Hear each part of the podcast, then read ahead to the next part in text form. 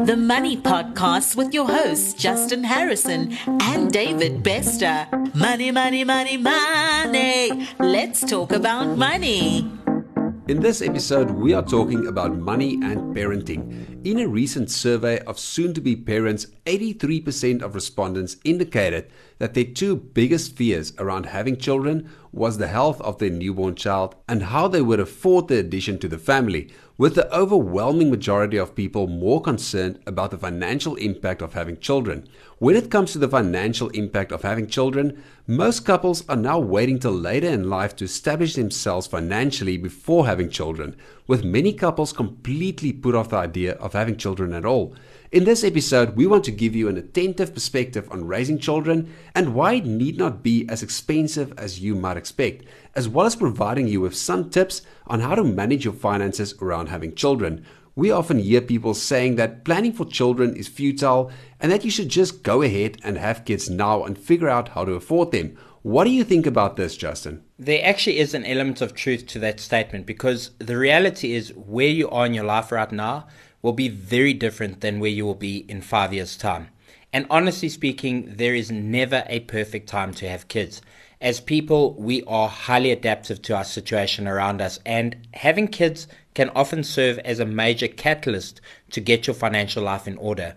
And there is no data to suggest that holding off on having kids will have any benefit on your long term financial success. Okay, so just to be clear, we are not advocating that people should just have kids irresponsibly, but we would like to challenge the narrative that there is a perfect time financially to have kids. So, Justin, let's talk about the big cost factors to having kids food, clothing, medical, and education. How expensive is it really? The answer really depends on the expectation of the parents, but let's start with the big one, which is medical.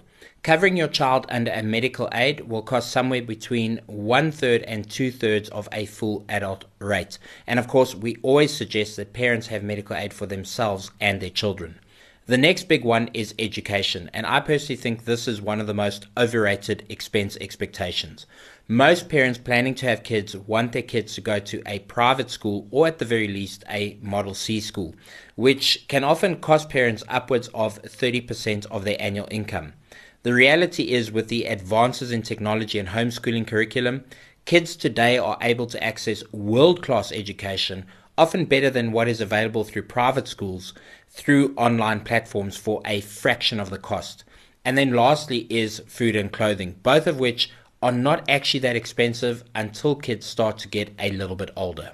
But Justin, what about preparing for a child's arrival?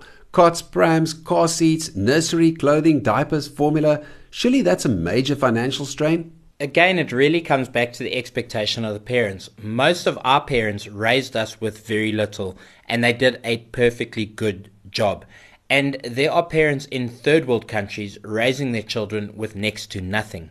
I feel very strongly that the baby business has been so well marketed that our expectations have become skewed.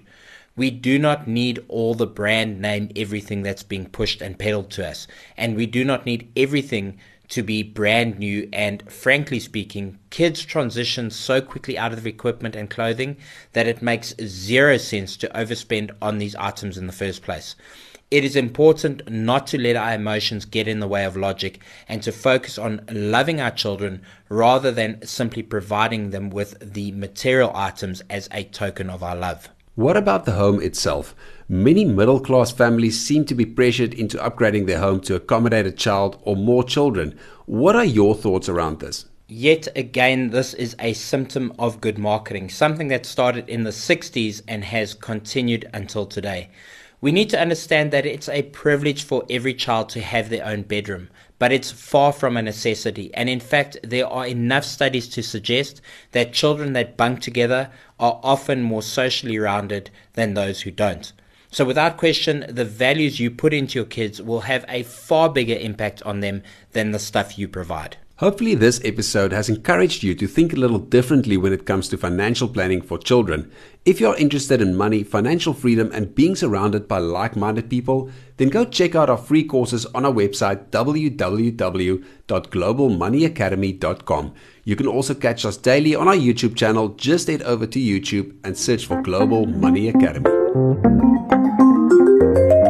You've been listening to the Money Podcast. To get access to our future episodes, please subscribe to our podcast via your podcast app and be sure to check out our YouTube channel, Global Money Academy.